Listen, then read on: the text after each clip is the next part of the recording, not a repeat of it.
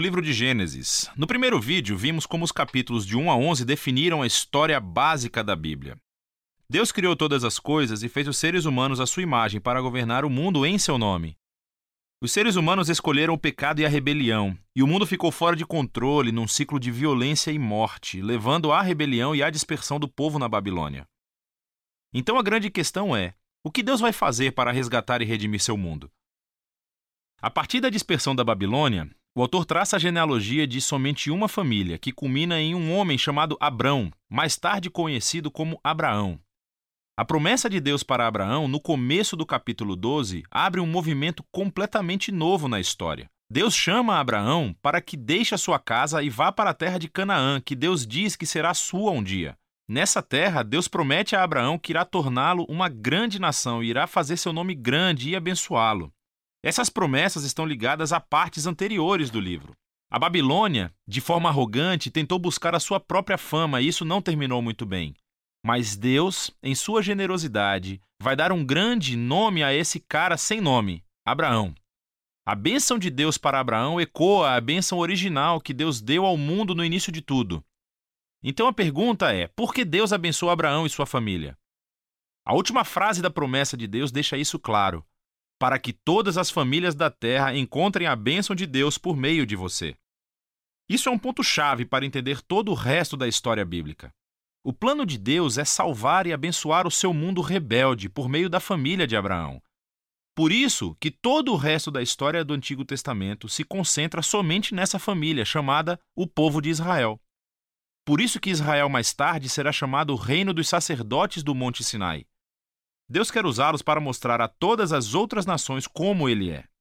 No fim, essa é a promessa realçada pelos profetas bíblicos e poetas que aparecem mais tarde, que dizem que o seu cumprimento virá por meio do rei messiânico de Israel, cujo mandato trará justiça e paz a todas as nações.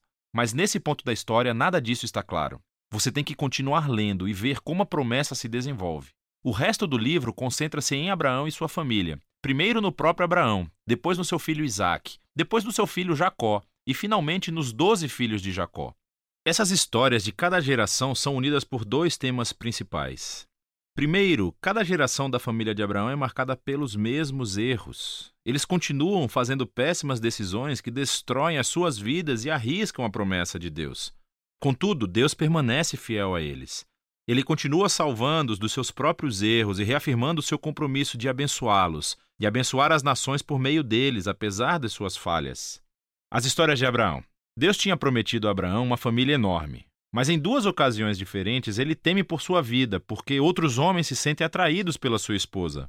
E ele nega estar casado com ela, o que obviamente cria todo tipo de problemas. Não só isso, mas Abraão e sua esposa Sara não podem ter filhos. Então Sara planeja para que Abraão tome uma das suas servas, o que também cria todo tipo de problemas. Mas toda vez, Deus livra Abraão. Nos capítulos quinze e dezessete, Deus chega a formalizar sua promessa para Abraão com um compromisso oficial, chamado de aliança. Essa é uma cena clássica. Deus convida Abraão para olhar o céu estrelado de noite e contar as estrelas. Ele diz que a sua família será numerosa do mesmo jeito. Apesar das probabilidades, sem filhos e sem maneira de ter nenhum filho no momento, Abraão olha para o céu e simplesmente confia na promessa de Deus. Deus responde por meio de uma aliança com Abraão, prometendo que ele se tornará pai de várias nações, que a bênção de Deus virá para o mundo inteiro. Deus pede que Abraão marque a sua família com o sinal da aliança, a circuncisão de todos os meninos da família. Esse símbolo serve para que eles lembrem que a prosperidade da sua família é uma dádiva de Deus. Abraão termina por ter muitos filhos e morre em idade bem avançada. As histórias de Jacó abordam esses temas de forma ainda mais dramática. A partir do seu nascimento, Jacó faz jus ao seu nome, que significa enganador. Ele engana seu irmão Isaú, tomando a sua herança e a sua bênção. E ele faz isso enganando seu velho pai, que estava cego e simplesmente vai embora. Ele tem quatro esposas, mas ama somente uma, Raquel. E isso cria muitas rivalidades na família. A única coisa que o humilha é ser enganado por seu tio Labão, que toma anos de sua vida. O jogo finalmente virou. Um Jacó humilhado regressa à sua terra natal. Em uma história muito estranha, Jacó acaba lutando com Deus e exige que Deus o abençoe. Algumas coisas nunca mudam, não é? Contudo, Deus honra a sua determinação e passa a bênção de Abraão para Jacó. Deus muda o nome de Jacó para Israel, que significa aquele que luta com Deus. É nessa última parte do livro, da história dos filhos de Jacó, que todos os temas convergem num ponto comum.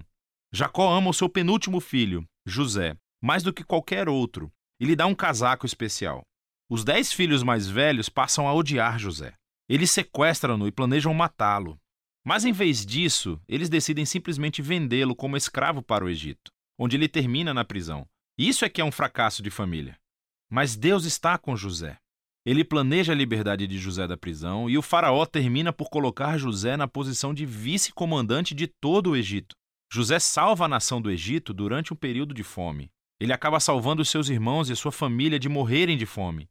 Mais uma vez podemos ver que a loucura e o pecado da família de Abraão encontram a fidelidade de Deus, que transforma a maldade dos irmãos em uma ocasião para salvar vidas. Isso é exatamente o que José diz perto do final do livro. Ele diz aos seus irmãos: "Vocês planejaram isso para o mal, mas Deus planejou para o bem, para salvar muitas vidas." Essas palavras são estrategicamente posicionadas no final do livro, porque resumem não apenas a história de José e dos seus irmãos, mas também o livro como um todo. De Gênesis três em diante, os humanos continuam agindo de maneira egoísta e fazendo o mal, mas esse Deus não vai abandonar o seu mundo e deixá-lo ser gerido por conta própria.